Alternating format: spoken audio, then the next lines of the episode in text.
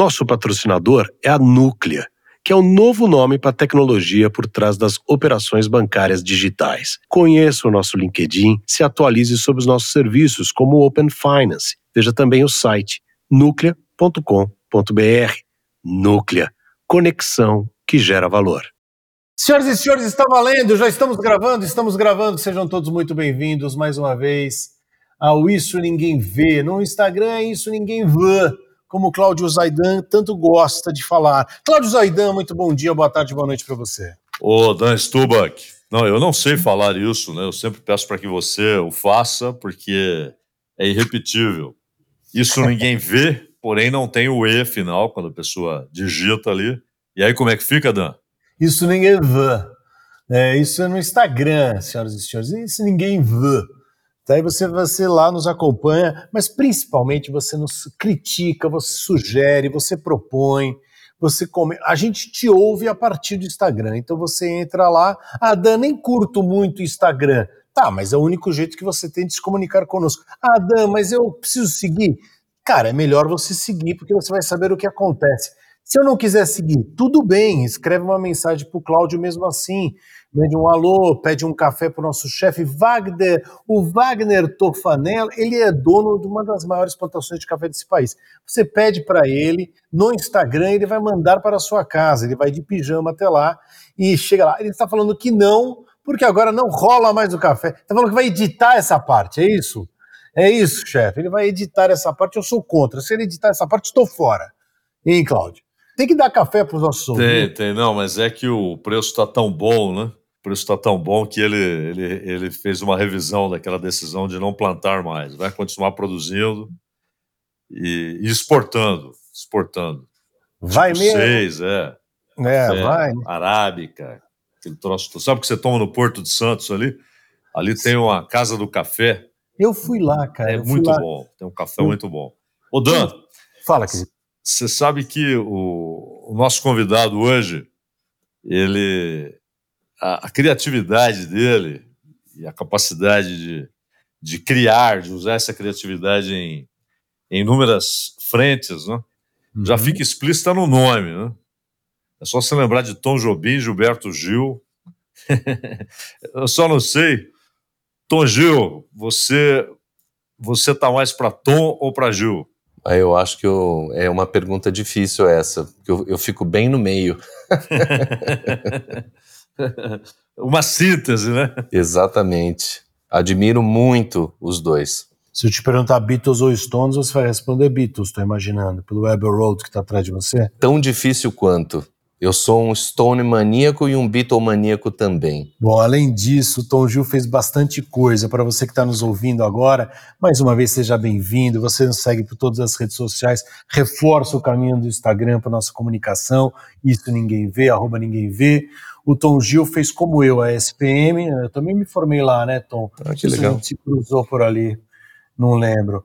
Mas enfim, construiu uma trajetória profissional séria, diferente de mim daí passando por grandes agências como a DM9, DDB, Talent Marcel, a Publicis, Young Rubicon, e trabalhou para um monte de gente, Mastercard, Bradesco, Itaú, Santander, e atualmente ocupa a posição de head de atendimento da David. É David ou Davi? David. David São Paulo. David, Isso. David São Paulo, ajudando a agência na gestão de todos os seus clientes. Eu estou lendo, né, na verdade, esse currículo, mas explica para gente o que, que é a David, Tom. A David é uma agência criativa que pertence ao grupo Ogilvy. Foi fundada há 10, 11 anos atrás, é, na intenção de ser, dentro desse ecossistema Ogilvy, ser um bração criativo, muito num formato de hot shop, que a gente chama, aonde acho que a principal entrega da David é o produto criativo final em si, tá? Então, diferente de outras operações de agências que fazem CRM, que fazem uma série de outras disciplinas, o, no, o DNA da David é criação. David é uma agência com relativamente nova, né, entre 10 e 11 anos de idade, mas coleciona uma série de prêmios em Cannes, Clios, é, relacionados à sua criatividade. Então, clientes como Burger King, por exemplo, são clientes que ajudaram, que estão com a David desde o começo da sua trajetória e que são também grandes colecionadores de prêmios. Assim como tem Mondelez, assim como tem Toyota, tem uma série de outros clientes aí. Mas o core da David é a criação. Olha, o... isso ninguém vê, está todo mundo só ouvindo, mas nós estamos vendo. O, Dan perguntou sobre Beatles, né? E logo atrás ali do Tom Gil tem um Abbey Road. Né? tem um Abbey Road ali, uma referência é, automática né? com, com os Beatles. Tive o privilégio de visitar esse estúdio. Olha que legal. Você foi empresário, né, do, é, do Nando Reis, eu estava lendo Sim. aqui, né, e do Sepultura também, é isso? Eu sou empresário do Sepultura atual, ah. há oito anos já, junto com o meu sócio Rodrigo Bill Abessi. Mas antes de ser empresário do Sepultura, eu fui empresário do Nando Reis durante dois anos e meio. Foi daí que você caiu na Abbey Road, não? Foi um pouco antes, porque na verdade a minha ligação com música começa bem antes, né, com 16 anos. Eu comecei com a intenção de ser artista. e eu acho que esse é o caminho que a maioria das pessoas que estão no mercado da música hoje trilharam. Só que, em paralelo a isso, eu já estava na ESPM, Aliás, estava não. Depois de dois anos eu entrei na SPM, seguindo este caminho da publicidade. Só que eu nunca abandonei a música. E aí, a partir dessas duas é, canoas aí, nas agências de propaganda, porque a gente faz trilhas de música, tipo para clientes, as trilhas acompanham os filmes, existe uma proximidade muito grande, eu sempre fui muito próximo dos criativos, e eles vendo esse meu lado na música, como músico, com a minha banda, gravando discos autorais, eles começaram, começavam a me chamar naturalmente para esses trabalhos que envolviam música, dentro da agência, pedindo a minha opinião, pedindo para eu avaliar o que, que eu achava dessa trilha, pedindo para eu brifar produtoras de som junto com eles. E a partir daí, eu que sou na, uh, originalmente da área de negócios da agência, área de atendimento, eu na verdade, o atendimento é quem recebe as demandas dos clientes e percebe as oportunidades. E eu comecei a perceber oportunidades nos clientes que tinham fit com projetos de música. E eu começo a fazer a ponte entre a agência e artistas. E a partir daí eu começo a me aproximar de empresários de música, começo a me aproximar de artistas. E uso isso também para minha carreira musical até que chega num momento que a gente. Eu, eu, eu começo a, a, ajudar os clientes a fechar shows corporativos, começo a ajudar clientes a colocar projetos tipo de conteúdo que estão relacionados com música e a falar com os empresários. E aí eu chego na época da DM9, pelos meus colegas de DM9 tipo me observarem e verem essa minha entrada no mercado da música, eles conhecem o Nando montam um projeto especial para o Nando que ia inaugurar um momento de carreira independente, porque ele tinha saído da Universal. E eles montam um projeto é, para o primeiro lançamento do disco independente do Nando e me convidam para participar desse projeto, para tipo captar patrocínio para esse projeto. E aí eles marcam um jantar com o Nando para a gente se conhecer. E nesse jantar, o Nando me convida para ser empresário dele. E é aí que eu entro no Music Business, isso foi em 2012, oficialmente. Nando Reis, que é meu vizinho, sabia, Cláudio? Ele Quem? mora. O Nando Reis. Ah, sim. Meu vizinho ali, toda a turma do Clube Nacional do Pacaembu. Ah, que legal.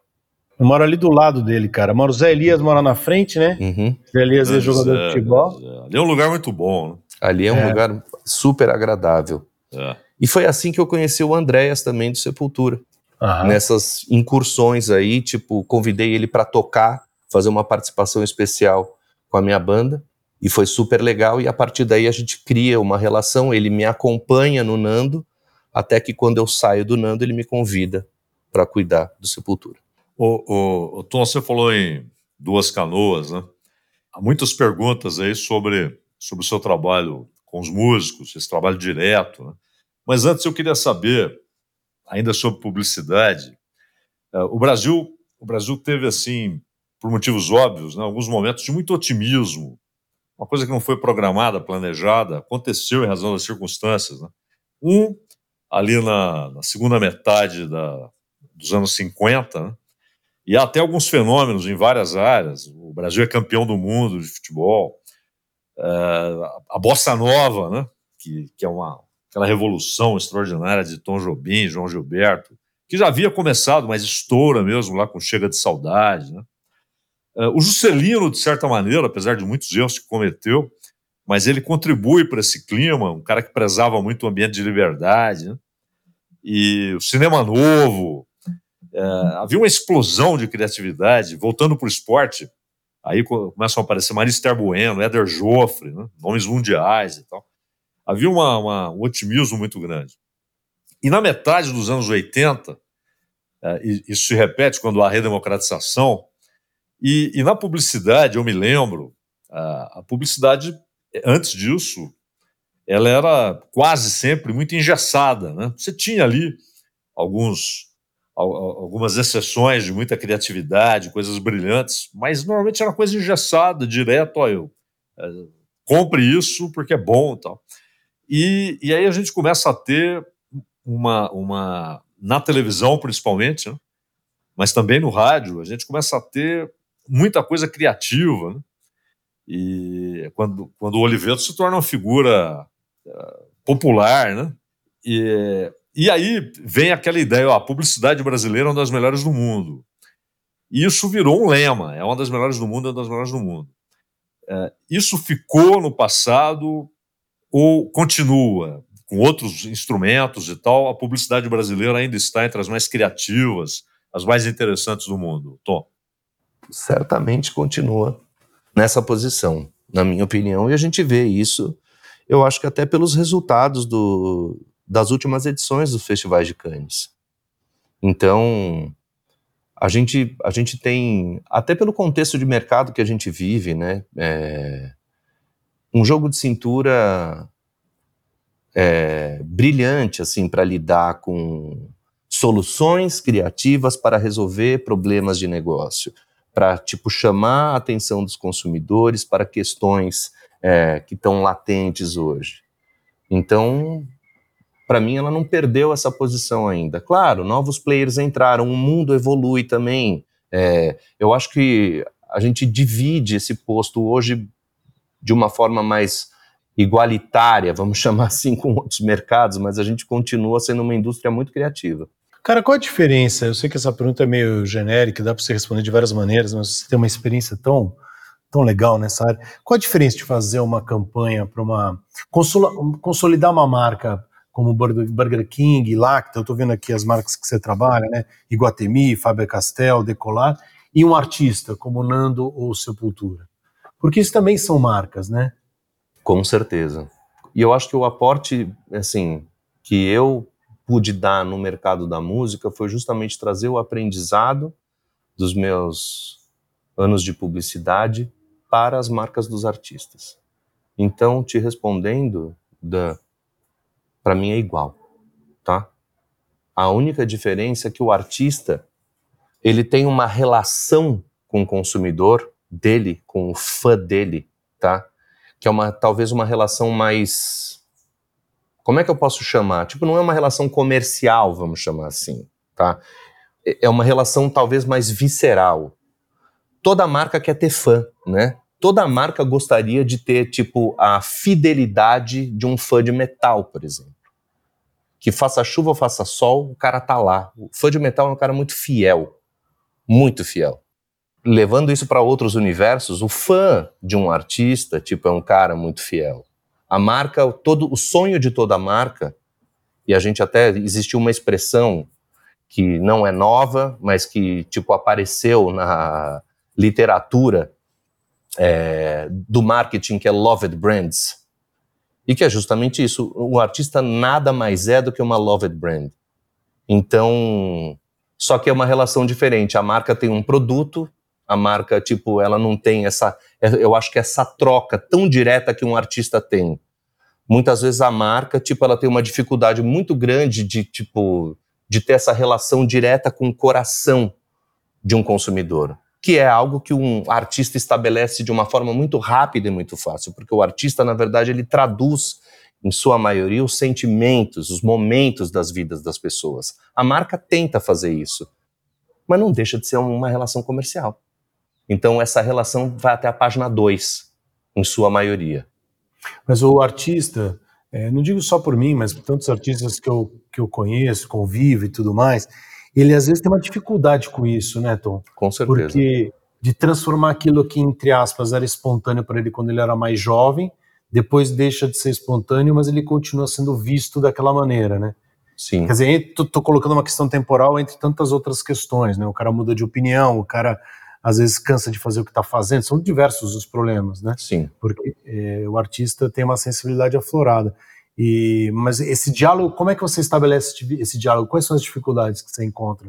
Eu acho que é diferente de um, de um produto, de uma loja, sei lá, como o Burger King, que na verdade quer ter mais lojas e mais lucro. É uma cabeça diferente. Né? Com certeza. E, de novo, é, assim são os prós e os contras. Então, eu falei dos prós de um artista, ah. de, de, de, como ele estabelece essa relação. E isso, tipo, na verdade, para as marcas não, não tem tanto essa naturalidade. Por outro lado, um artista, ele precisa toda, assim, ele passa por amadurecimento, ele passa, eu acho que por reavaliação dessa relação, mas ele depende desse fã. Então, ele, ele precisa se, sempre se conscientizar disso. A gente nunca é igual, né, do começo ao fim. Mas isso não significa que a gente não pode também modificar esse tipo de relação sem esfriar ela. Ao passo que as marcas, como você mesmo disse, elas têm essa relação comercial, então não importa se hoje, tipo, qualquer tipo de marca é liderado por uma pessoa A, B ou C. Se esses gestores se certificarem que a marca vai manter esse DNA, tá tudo bem. E essa relação de venda, de disponibilidade. O artista, eu acho que o, a, uma das maiores questões que ele atravessa ao longo dessa relação, eu acho que tem a ver com a disponibilidade.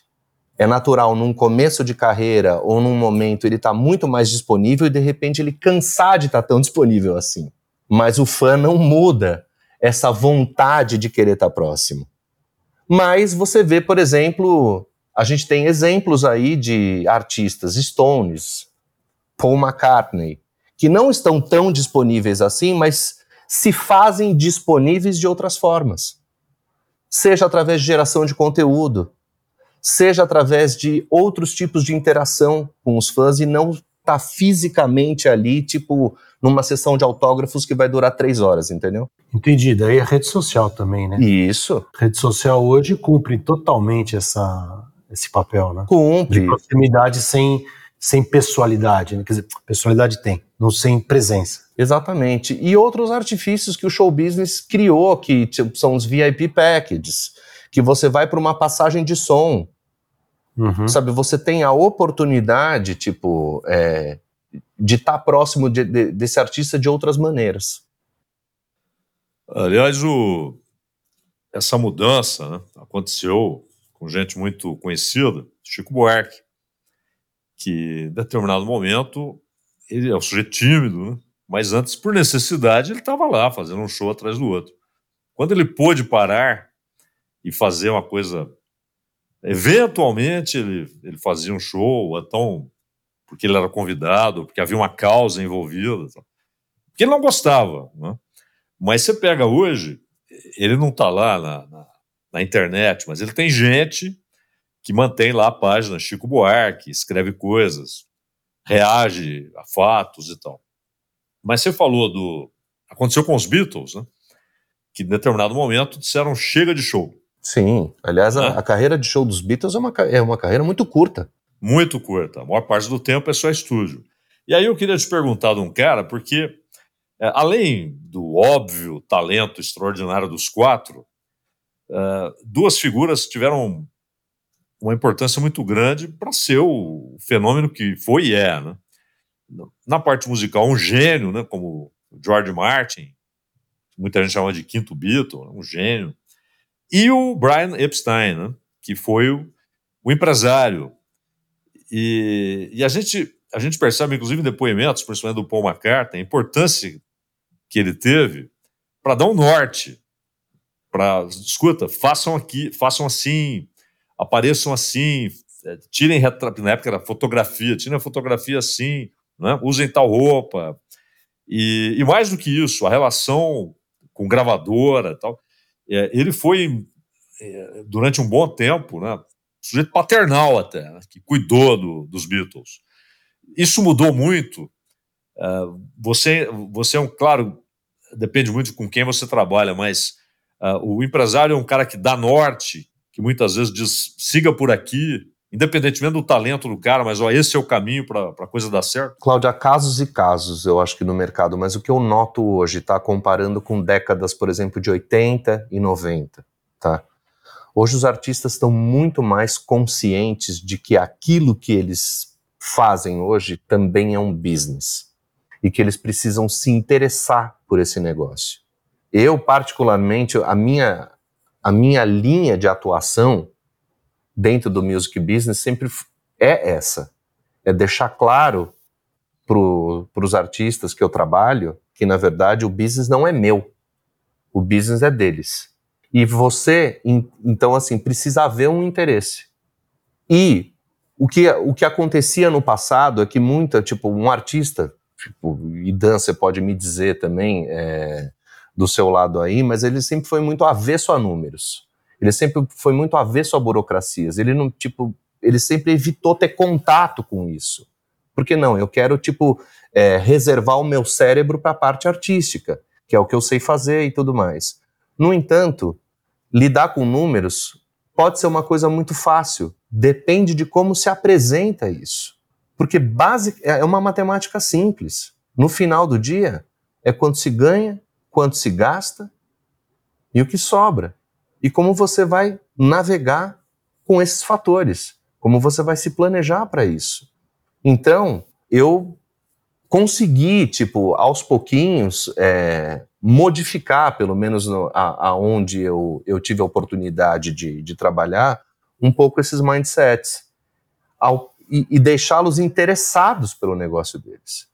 E traduzir essas questões desse universo de negócios e universo financeiro de uma forma que ficasse mais fácil de entender. Então, hoje eu sinto que os artistas, não só os, os que eu trabalhei, mas observando, porque o nosso mercado do music business ele é, ele é pequeno, de certa forma a gente conhece muita gente, os artistas estão muito mais interessados em ser mais protagonistas dos negócios deles. Mas, doutor, antigamente o sujeito, o show e a execução no rádio, havia uma meta, vender disco. Sim. Né? E isso acabou. Isso acabou. O, o disco, claro. É, hoje é streaming. É. E hoje é difícil controlar isso, né? Nós tivemos aí grandes esquemas de pirataria, tal, os artistas sempre reclamando, fazendo campanha. Mas o fato de que o vender o disco era a meta, era o objetivo e tudo era feito nessa direção. O fato disso ter se encerrado, uma era que ficou para trás. É, isso, isso altera muito a maneira como eles devem tocar o negócio é, deixou, Com inclusive, certeza. uma necessidade de serem mais atentos àquilo que fazem. Com acho certeza. que eles precisam muito mais de vocês, né? De você, né, Tom, do que precisavam antes. Não sei, só para acrescentar aqui na, pergunta do Cláudio, porque antes você, sei lá, eles soltavam o disco, a grosso modo, uhum. soltavam o disco, as rádios tocavam, as coisas andavam um pouco sozinhas, né? Mais sozinhas do que andam hoje, não é? Sim, sim. É engraçado, né, a gente conversar sobre esses dois universos, o universo de comunicação universo artístico, e eu digo que tu, isso se aplica para os dois. Então, sim, antigamente você tinha a fórmula do disco, do rádio e TV. Você fazia um material legal, isso era distribuído, se isso fosse tivesse uma aceitação boa, te abria uma possibilidade de agenda de show e foi. Você ia, tipo, receber dessas fontes. E na verdade a gente está falando de show, a gente está falando de vendagem de disco, tá? É isso. Agora as fontes são muito mais diversas. Porque eu tenho hoje a parte de show, disco, como a gente falou mesmo, tipo, não é o que garante, mas eu tenho a parte de streaming que mudou o jeito de consumir música. Antigamente é, a gente, o mercado se movimentava através de lançamento de álbuns. Hoje o mercado se movimenta através de lançamento, inclusive de singles. Tem artistas que resolveram essa estratégia ao invés de fechar um álbum, fechar um conceito. Então, Vem de streaming de música, vem de streaming tipo de música com imagem, no caso dos videoclipes, também é um outro canal. Vem de monetização de uma série de conteúdos digitais que antigamente não acontecia. Então, assim, as fontes de receita elas foram muito pulverizadas. E o artista precisa estar mais atento, e sim, o nosso trabalho é justamente ajudá-los nessa caminhada. Mas aquele trabalho que a gravadora fazia, né? que a gravadora, é, isso até facilitava o que você falou da aversão uhum. do artista em todas as áreas, né? a números, a burocracia, essa encheção. Ele queria saber da arte dele. E a gravadora, pô, ela levava para rádio, ela levava para televisão, ela divulgava o disco, e depois ela só chegava para o cara: ó, você vendeu tantos milhões de, de, de cópias e tal. E hoje, grande parte do que a gravadora fazia ficou para o empresário? É, existiu um movimento de migração. As gravadoras, né, na época desse quentinho, elas pegavam essa parte. Inclusive, elas faziam assessoria do artista, como a, hoje a maioria dos artistas fazem em seus próprios escritórios. Mas os artistas também, naquela época, davam muito trabalho, era muita loucura, era muita piração, era muita. É, como, é que, como é que eu posso falar? Sexo, drogas, rock and roll. Exatamente. Ah, tem Isso... a série, desculpa, não sei se você viu, você deve ter se identificado, né? Tem aquela série de Scorsese, o Vinil, que no final, infelizmente, não girou, né? Não. Pô, tinha ele, tinha o Mick Jagger, tinha um monte de gente boa ali fazendo junto, mas a série não vingou, ela não é boa, é uma, mas mostra. Mostra. Bem, bem esse... Mostra exatamente. E aí os artistas começaram, acho que naquela época, a dar tanto trabalho, e como a gravadora tinha essa história de, dos discos, que era um grande gerador de receita, elas falaram: não vou pegar essa parte que não me interessa. Vou fazer deals de discos e artista, você começa a administrar a tua carreira. Foi aí que começa o movimento de cada artista abrir seu escritório. E aí os artistas têm que são obrigados meio que a forceps a começar a fazer a gestão de suas próprias carreiras e a gravadora ficava só com essa parte de discos, vendas, repasse de royalty. E aí isso naturalmente foi amadurecendo esse mercado.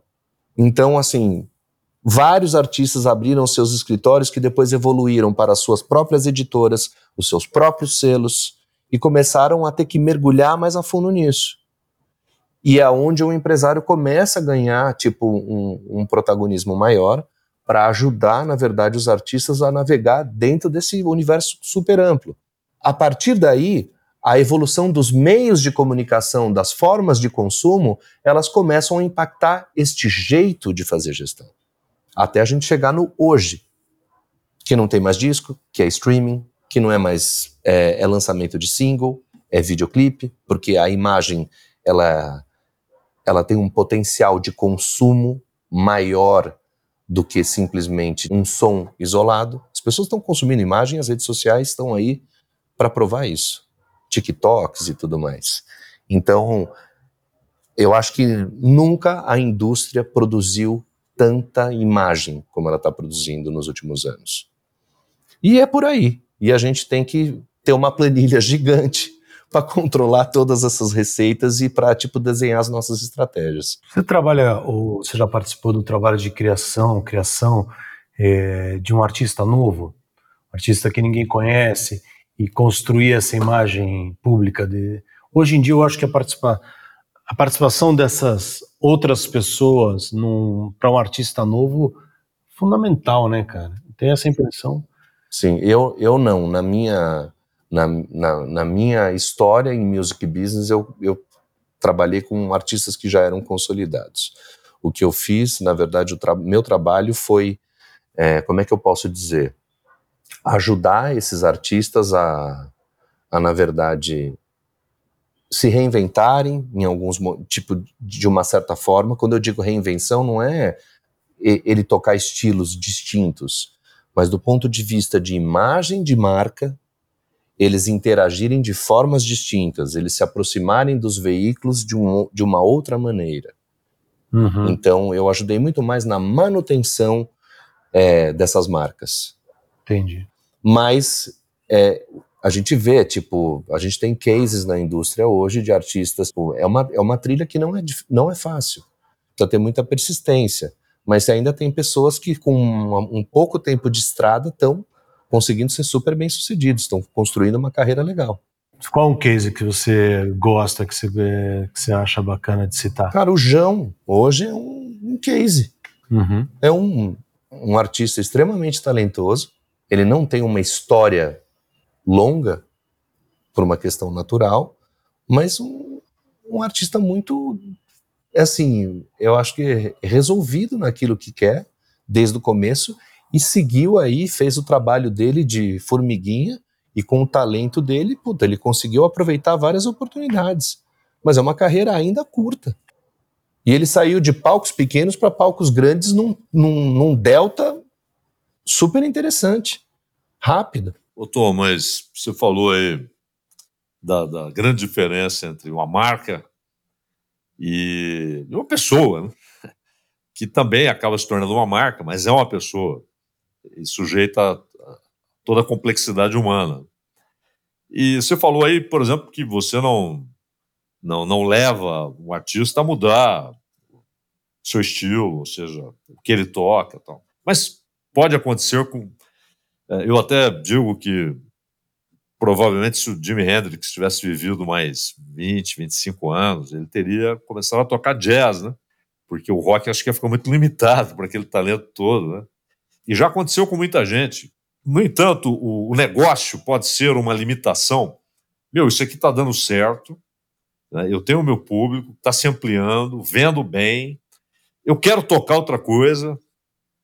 E o Dan, aliás, por outros caminhos, talvez tenha, tenha testemunhado ou tenha vivenciado experiências assim, né, de você. Não, eu quero fazer outra coisa agora, mas isso aqui, do ponto de vista de negócio, de carreira, está dando muito certo. Então eu vou me limitar como artista. Então, eu vou tocar em casa o que eu gosto, mas, mas o meu trabalho vai continuar aqui. É, você lida com essas situações? Você aconselha nessas situações? Você já testemunhou esse tipo de coisa? Ó, oh, eu, eu, eu, lido com essas situações, mas eu, eu nunca vivi, por exemplo, uma situação onde o artista deixou de fazer por um receio de sair de uma rota bem sucedida. Porque o que, que acontece, a gente tem exemplos disso, tá? Os artistas eles muitas vezes o que acontece é que eles criam side projects. Ele não deixa de fazer o que ele faz, mas ele abre um espaço para fazer uma outra coisa que ele está afim de fazer. E aí, desse jeito, você, na verdade, não, não decepciona, por exemplo, tipo quem te admira e quem te segue por um estilo X, mas você não deixa de fazer aquilo que vai te deixar feliz. Exemplos. O Alex, que é o baterista do Maná, mas não é uma banda de estádio. Ele tem um projeto paralelo de metal latino com Andreas Kisser que chama De La Terra. Nada a ver com o som do Maná, mas é algo que ele sempre gostou e que ele queria fazer e ele reuniu com o Andreas e com outros músicos e eles fizeram. E roda. Não com a intensidade do Maná, mas do ponto de vista de abastecê-lo com isso que lhe faltava, tá de pé. E tem outros casos de artistas que também têm esses projetos paralelos também. Eu não lembro de ter um de um artista que mudou radicalmente. E não lembro de ouvir um artista assim, eu quero fazer, mas não vou fazer porque isso pode afetar o meu negócio. Porque justamente eu acho que existe a possibilidade dele abrir essa outra via. É, você tem o Nando, né? Você trabalhava com o Nando que largou o Titãs, enfim, foi para uma carreira solo. É um bom exemplo aí de uhum. mudança de rota para um caminho mais autoral, mais pessoal. Sim. Né? para um desafio que tinha algo que já estava mais consolidado e resolveu abrir mão disso de alguma maneira. Agora voltou, né, para os shows de, Sim. Celebratórios aí do, do, do Titãs, dos Titãs. Tá, eu estava lendo aqui que você trabalhou com banco, bom, você trabalhou com tudo que é possível. Uhum. Você trabalhou com banco, deve ser um diálogo bem diferente, né, cara? Conta para mim. É, eu brinco que eu fiz a tríplice coroa, né, dos privados. Bradesco, Itaú e Santander. É uma linguagem diferente, mas me ajudou muito, tá? Na minha carreira, inclusive dentro do universo de música, dentro do universo do entretenimento. Às vezes, quando para quem olha de fora, né, tipo a gente muitas vezes enxerga os bancos como uma instituição extremamente burocrática e tudo mais, mas não é bem assim também. Os bancos também tiveram que se reinventar, né? A gente vê pelas comunicações e a gente não e pelos produtos que estão sendo lançados hoje. E eles tiveram que se reinventar numa velocidade muito grande para acompanhar o movimento de mercado. e o movimento do consumidor. Então foi uma experiência muito rica. É, e assim, eu, eu tenho um carinho muito grande pelo segmento financeiro e eu sempre vou ter.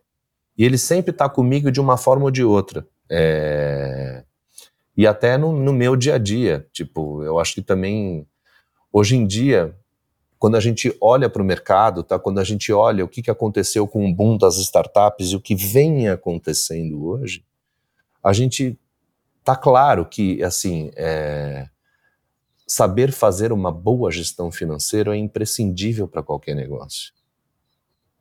E fazer uma boa gestão financeira, aonde eu comecei a ter os primeiros passos, tipo de contato com o tema, foi com os bancos. Então, trabalhei muito feliz com quando trabalhei com Santander, com Itaú e com Bradesco e fui muito provocado por eles no lado da comunicação, a ajudá-los a se reinventarem, a mudarem é, a percepção do consumidor com relação ao, ao jeito que eles pensavam. Porque tem uma coisa, né, Cláudio? A gente até esquece, porque hoje em dia os bancos estão tão estabelecidos na nossa cabeça, a imagem que cada um tem para nós, se você pensar que todo banco a princípio é igual, né? Quer dizer, aí você tem um serviço aqui, outro ali, mais menos agências, as diferentes, mas a diferença principal está nesse estabelecimento de, de imagem, né? Uhum. A partir daí a força com que aquilo que ele se propõe é executado. Eu imagino que o espaço para você criar seja muito grande, né, Tom? Muito. Porque, pô, eu vejo, tem uma, tinha uma propaganda do Bradesco linda, com animação recentemente. O Itaú também fazia campanhas lindas, tinha uma com a Fernanda Montenegro, tinha outro, é, todos eles têm exemplos, Santander. É, é uma luta constante para estabelecer uma ligação é, emocional com o espectador. É isso, é, com o espectador com o cliente, né? Sim, até porque, assim, existe uma. Dentro do mercado financeiro, tipo, nessa relação com o consumidor, sempre existiu. O banco sempre teve uma imagem de vilão, né? Aquele cara que me cobra, ganha muito, me cobra demais, cobra altas taxas, é o mal necessário, né, que a gente falava.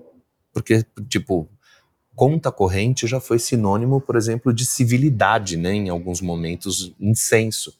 Quantas contas correntes são abertas? Porque esse cara tem uma, uma, uma vida financeira, ele é economicamente ativo, ele precisa ter uma conta. Então, sempre existiu é, este tipo de sentimento ao redor do mercado financeiro. No entanto, banco ajuda muita gente também.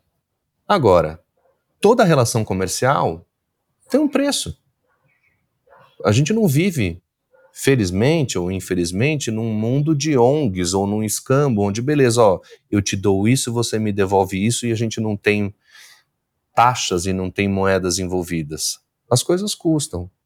E a gente sabe também, tipo, se a gente buscar na nossa memória, teve muita gente que conseguiu se construir com o suporte de um banco através de um empréstimo, que a pessoa, através desse empréstimo, ela, porque ela não tinha esse capital, ela conseguiu se disciplinar pagando e de repente no final de um período ela conseguiu adquirir um bem que depois ela usou tipo para fazer um outro bom negócio e por aí vai.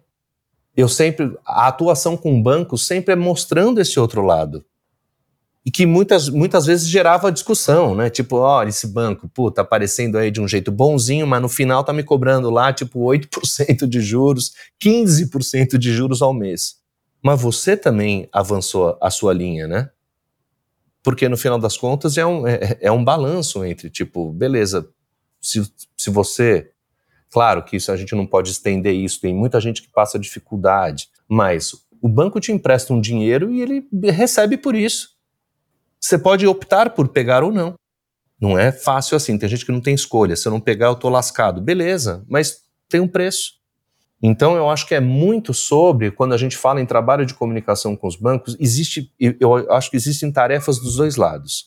Claro que de um banco que capta muito dinheiro, que tipo investe muito dinheiro de seus clientes para fazer mais dinheiro, ele tentar sempre estar competitivo, sem taxas abusivas. Isso, isso é um trabalho que é constantemente feito, por uns com mais excelência, por outros nem tanto. Mas existe o lado do consumidor também de se conscientizar financeiramente, de ter, tipo, de, de buscar ter uma educação financeira também para não sair avançando muito sinal e depois responsabilizar apenas um lado, um, uma ponta da, dessa história, entendeu? Ô, ô Tom, mas eu me lembro quando a propaganda de bancos ela era também convencional, né? até porque basicamente era o banco chegando, inclusive propagandas históricas no rádio esportivo, né? havia patrocinadores formidáveis no, no rádio esportivo e eram bancos dizendo basicamente, olha, eu tenho isso, se você abrir uma conta aqui, eh, posso te oferecer isso, aquilo, uma propaganda convencional. Depois isso muda, hoje a população está bancarizada, né?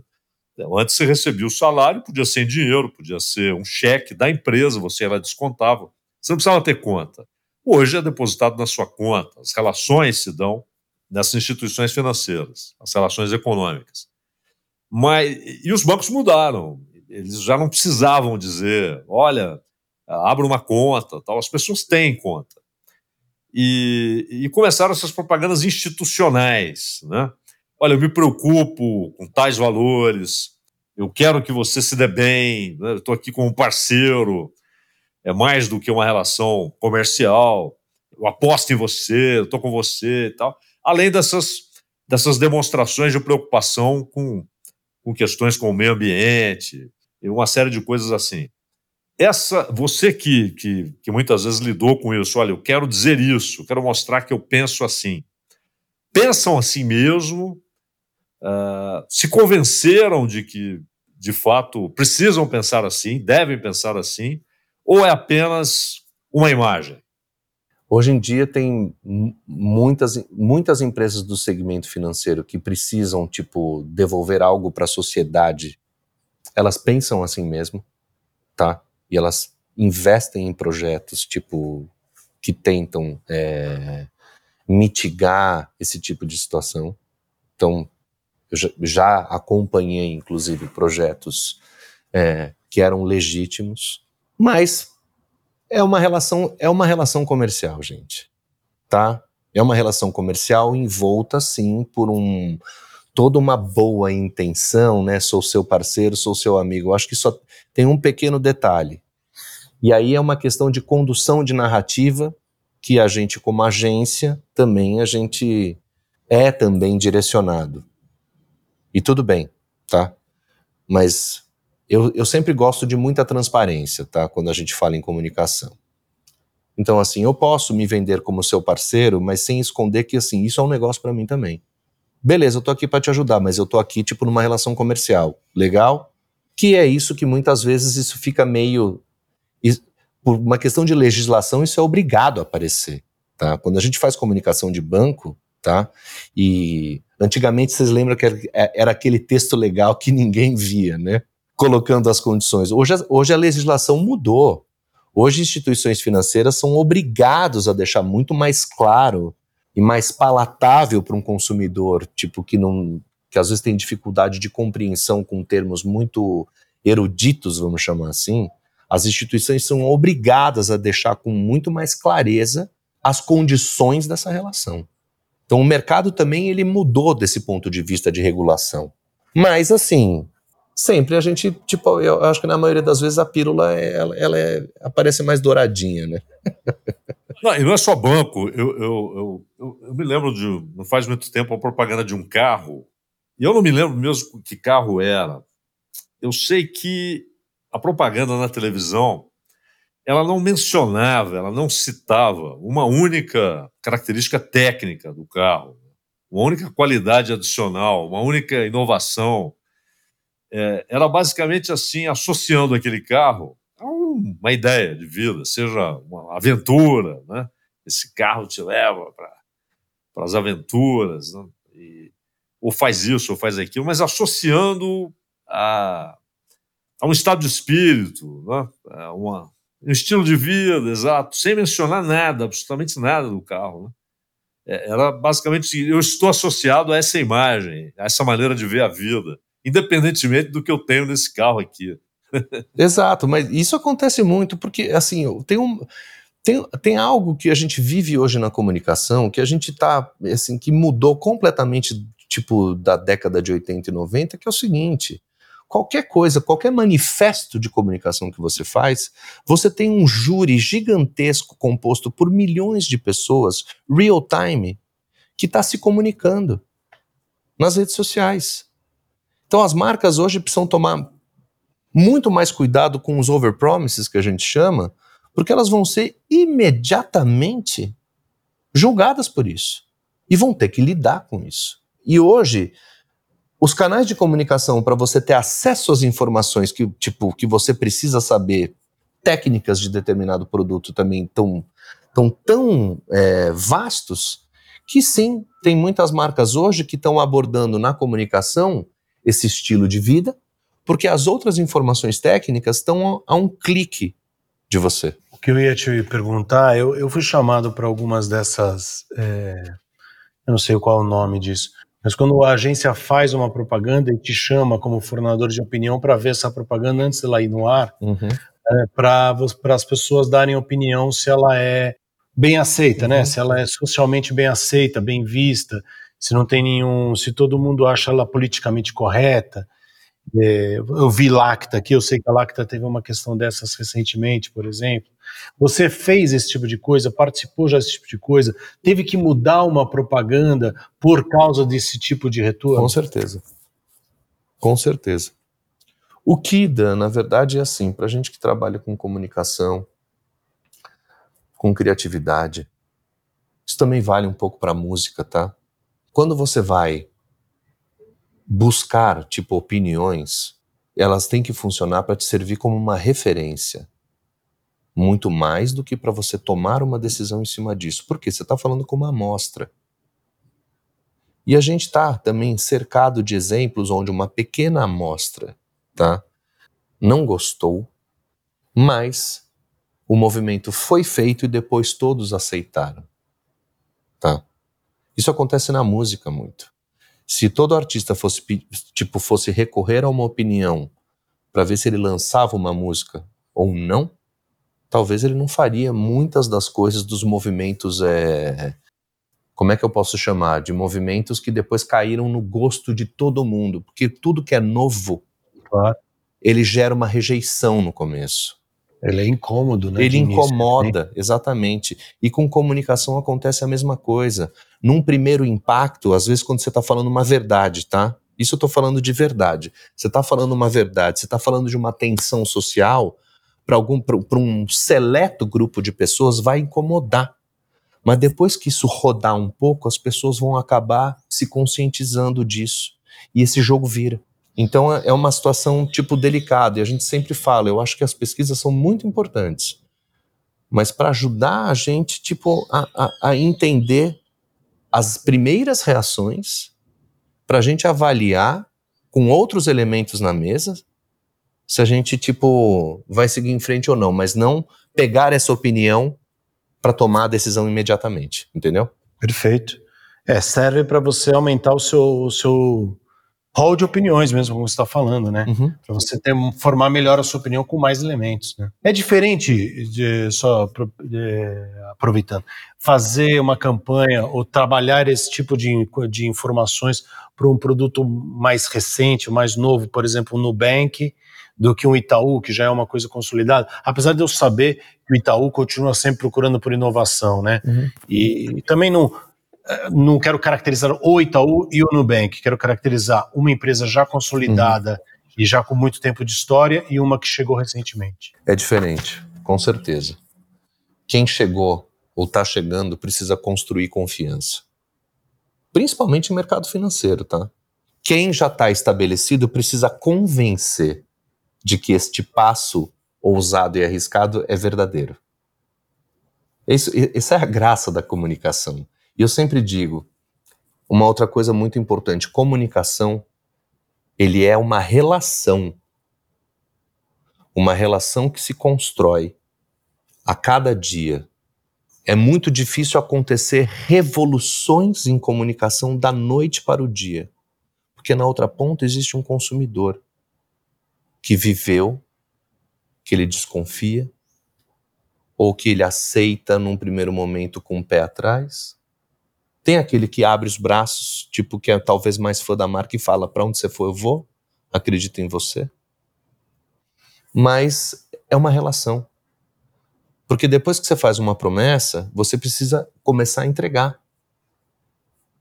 E, co e continuar entregando, para isso virar uma grande verdade que, que, que vira, que se transforma num atributo da tua marca depois. Mas isso é uma construção. Ô Tom, uma última da minha parte aqui, o Dan Stuba que falou sobre a diferença, né? você trabalhar para um banco gigante, consolidado, e, e outro que está aí aliás, com muito mais concorrência, né? N coisas surgindo todos os dias. Uh, no caso do, do, trabalho com, com artista, uh, por exemplo, Sepultura, ele tem, além de um público estabelecido, né, o, o, mundo onde ele trabalha, onde ele apresenta a música dele e tal, é definido, né, o tipo de música. E há outros o Nando Reis, por exemplo, já mais próximo disso, que viajam por muitos mundos, né? tem públicos bem distintos, né? pessoas que não têm nada a ver uma com a outra, mas que ambas gostam do trabalho dele, né? trabalho mais, mais popular, mais, mais aberto e tal. É diferente para o empresário é, você ter esse público específico que pode crescer, pode diminuir, mas é um público que está ali naquele mundo e alguém que que fala para pessoas muito mais distintas, um universo muito maior? Com certeza é. Mas você sabe que aí tem um caso que é curioso, né? Quando as pessoas olham para o segmento do metal, o rock mais pesado, as pessoas, muitas vezes, eu acho que elas. E por uma questão natural, tá? Tipo, elas têm uma. Elas, elas criam, tipo, uma imagem que, na verdade, é, assim, ela não é verdadeira.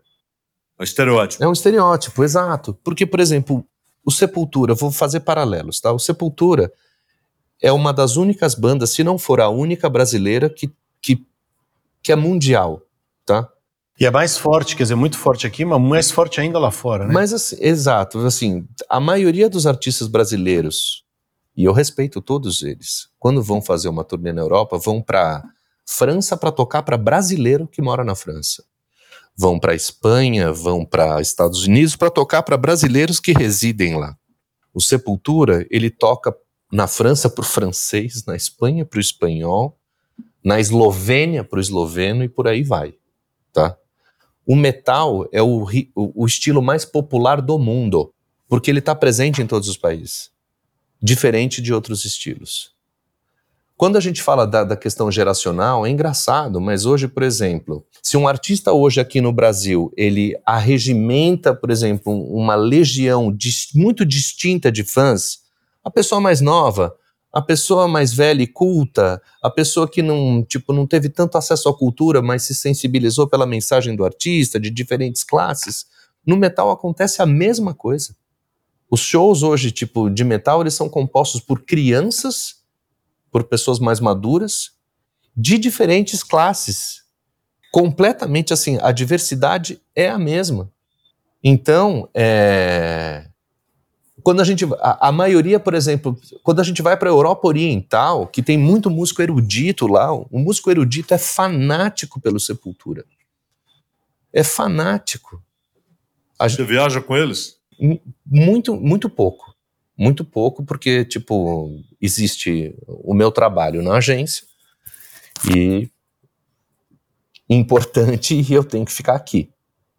Mas eu tô acompanhando todas as turnês daqui. Eu cuido, tipo, da gestão financeira e tudo mais daqui mesmo. Quem viaja é a banda e a nossa equipe, mas a gente está sempre em contato. Mas a formação de um músico de metal, da maioria deles, é da música erudita as pessoas vêm da música clássica. Então, assim, são coisas que, que, que não aparecem.